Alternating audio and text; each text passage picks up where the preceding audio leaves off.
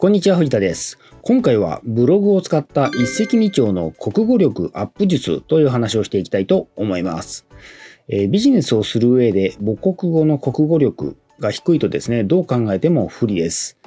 セールスレターやブログとして文章を書く場合はもちろん、えー、動画のレジュメの作成時にもですね、えー、如実に差が出てくると思います。もちろんですね、即興でトークする場合にもですね、国語力のあるないではですね、話す内容に大きな差が出ます。そこで今回はですね、国語力、特に文章力を上げるための私のおすすめの方法をご紹介したいと思います。それはですね、ブログでアウトプットをし続けることでですね、継続して国語力を高めることができるっていうことなんですけど、まあ私自身もですね、まだまだ努力を続ける必要があると思ってるんですけど、私自身がですね、短期間で国語力が上がったなと実感できたのが、ブログとかメルマガにですね、力を入れ始めた後なんです。はい、今回の動画でお伝えする内容です。何を置いても情報のインプット。一石二鳥なブログでのアウトプット術。人の役に立つまとめ記事の存在意義。こういった順番でお伝えしていきます。私のことをご存じない方多いと思います。簡単に自己紹介させてください。サクッと1.5倍速15秒ぐらいでお伝えしますので見てください。藤田博と申します。ウェブ集客コンサルタントをやっています。大学卒業後15年ほどシステムエンジニアとしてサラリーマンをやっていました。脱サラ独立してフリーのコンサルタントとして14年ほどやってこれております。現在は顧問契約とオンライン行動サービスとして提供しています。よろしくお願いします。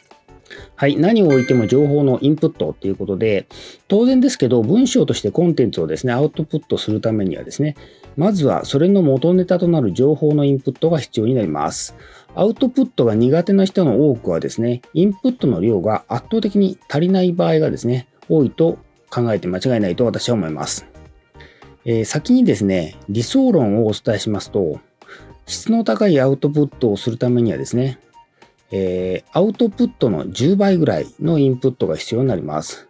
そして、えー、実際にアウトプットした内容、まあ、書き出した内容のですね、半分ぐらいをですね、団長の思いで、えー、編集すると、厳選編集するとですね、高い品質のアウトプットになります。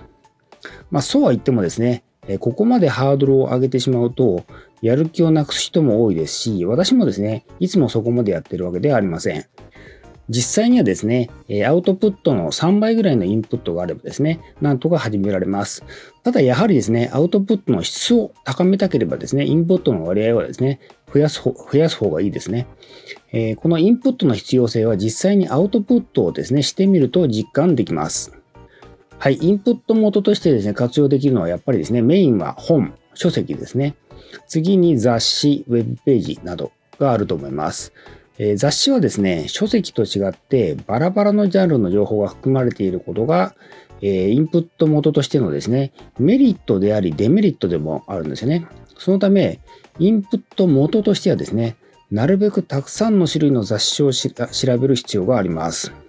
ただですね、いちいち購入していると金銭的負担が非常に大きいので、現実的ではありません。そこで、えー、D マガジンなんかのですね、雑誌読み放題サービスを使うことをお勧めします。ちなみに D マガジンでしたら月額420円で書店に並んでいるようなあのほとんどの雑誌をですね、読むことができます。おそらくですね、あなたが集めたい情報のジャンルの雑誌もですね、多数含まれていると思います。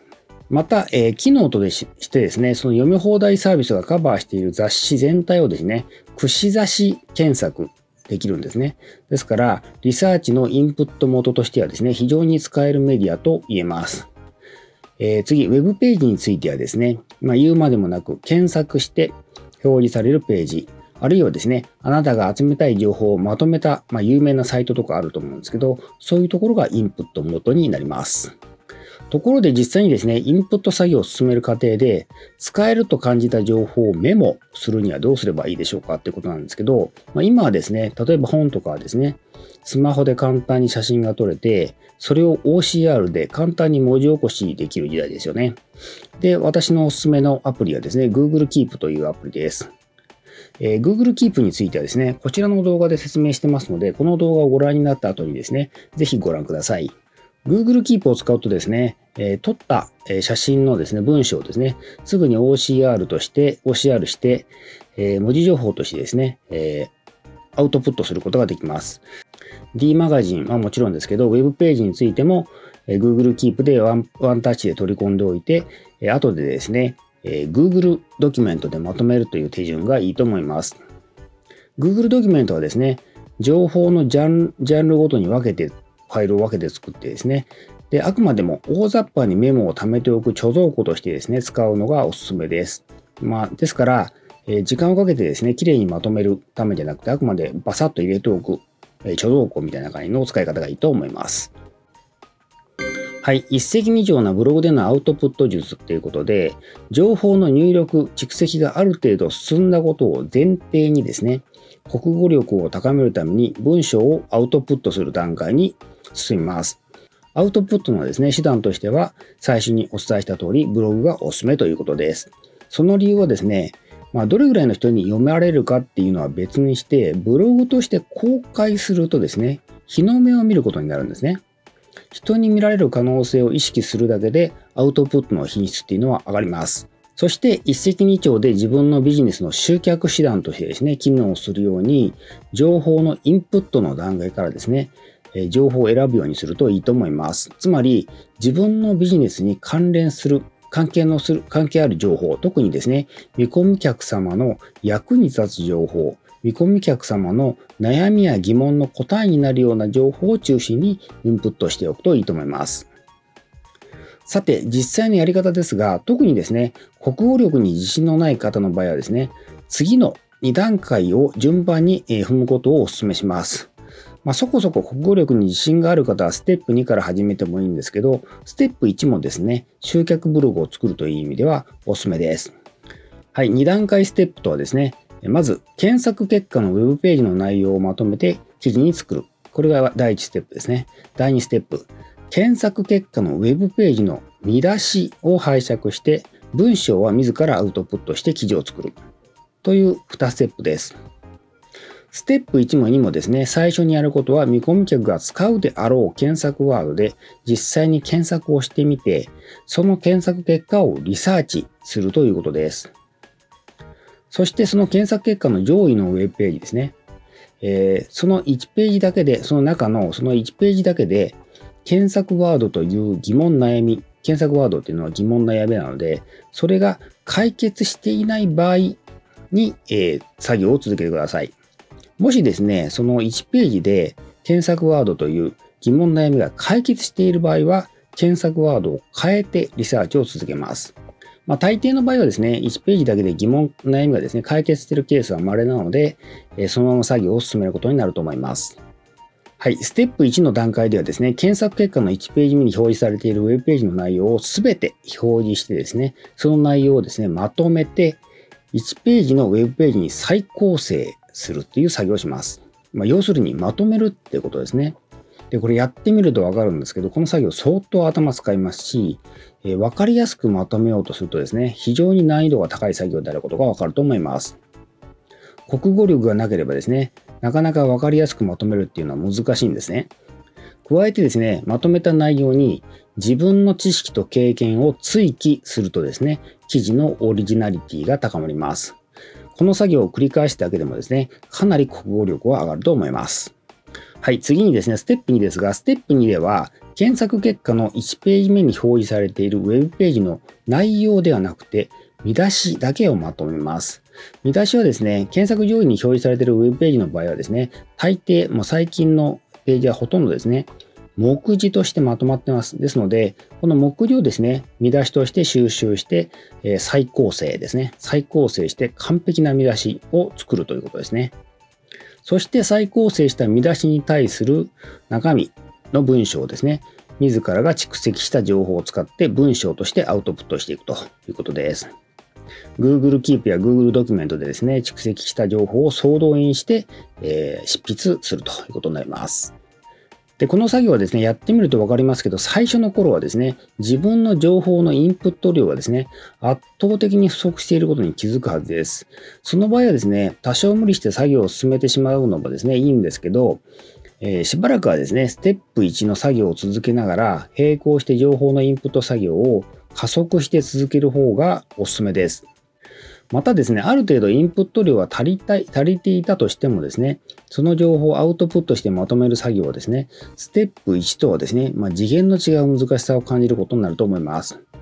ただですね、この難しい作業を続けていればですね、どう転んでも国語力、文章力は上がっていきます。ステップ1でもですね、十分国語力は上がりますが、ステップ2はですね、それ以上に国語力が上がることをですね、実感してですね、作業できると思います。そして言うまでもなく続ければ続けるほどですね、どんどん上がっていくということですね。確実にあなたの一生の財産になると断言できます。それとですね、ステップ1もステップ2も同様ですが、完成した文章は他人に読んでもらってですね、読みやすさとかですね、まとまり度をですね、辛口で評価してもらうといいと思います。まあ、厳しくチェックを受けるとですね、へこんじゃうんですけど、なるべくですね、辛口の人をですね、探してですね、お願いした方が力がつくと思います。はい。人に役立つまとめ記事の存在意義っていうことで、ステップ2の見出しだけを拝借する方法であればですね、自分のアウトプットした記事の存在意義に自信を持ってですね、えー、それを認めることができると思います。ただ、ステップ1の他人のウェブページの内容をまとめてですね、自分の知見を加える程度のですね、場合はですね、その記事の存在意義に疑問を持つ人も多いと思うんですよね。だってパクリじゃないですかって言いたくなると思うんですけど、ところがですね、こういって、こういった方法で作った記事にもですね、大いに存在記事が、存在意義があるんですね。なぜならですね、検索結果として表示されるページの理想形はですね、検索したユーザーがそのページだけ読めば疑問悩みが完全に解決することだからなんですね。つまり、その、そういったですね、ウェブページが存在しない状態、つまりいくつかのウェブページの内容をまとめないと、検索ユーザーの疑問悩みがですね、解決できていないならですね、そういったまとめ記事の作成はですね、存在意義があるんです。あなた自身もそうだと思うんですけど、疑問や悩みがあって検索で調べ物調べ物をしている際にですね、何ページもウェブページを読まないとですね、疑問が解決しないときはですね、ストレスなはずです。1ページで検索ユーザーの悩み、疑問をですね、解決できれば、そういったスストレスをですね、感じる、感じる人をですね、減らすことができるわけですから、十分に、え価値のある作業ということになります。そして繰り返しになりますが、まとめるという作業はですね、高度な能力ですから、え国語力も向上すると。そしてこの作業を積み重ねることでですね、知識が定着しながら積み重なっていくので、頭も良くなります。正確にはですね、周りから物知りとかですね、頭がいいと見られるようになるのが正確なんですけど、これはですね、あらゆるですね、メディアで発信する情報、えー、具体的にはですね、リアルで話す内容も含めてですが、あなたの発信する情報の内容がですね、リッチになっていくからそういうふうに思われるっていうことなんですね。はい、副業への一言っていうことで、今回はですね、主に文章作成についてお伝えしましたが、トークについてもですね、当然国語力は必要です。トークについてはですね、頭で考えていることをですね、言葉にする訓練っていうのはですね、よくですね、本とかだ、本、あの、本なんかで売ってるのがですね、こういう、あの、いわゆるトレーニング系のですね、本が多いんですけど、こっちにフォーカスが向きがちなんですけど、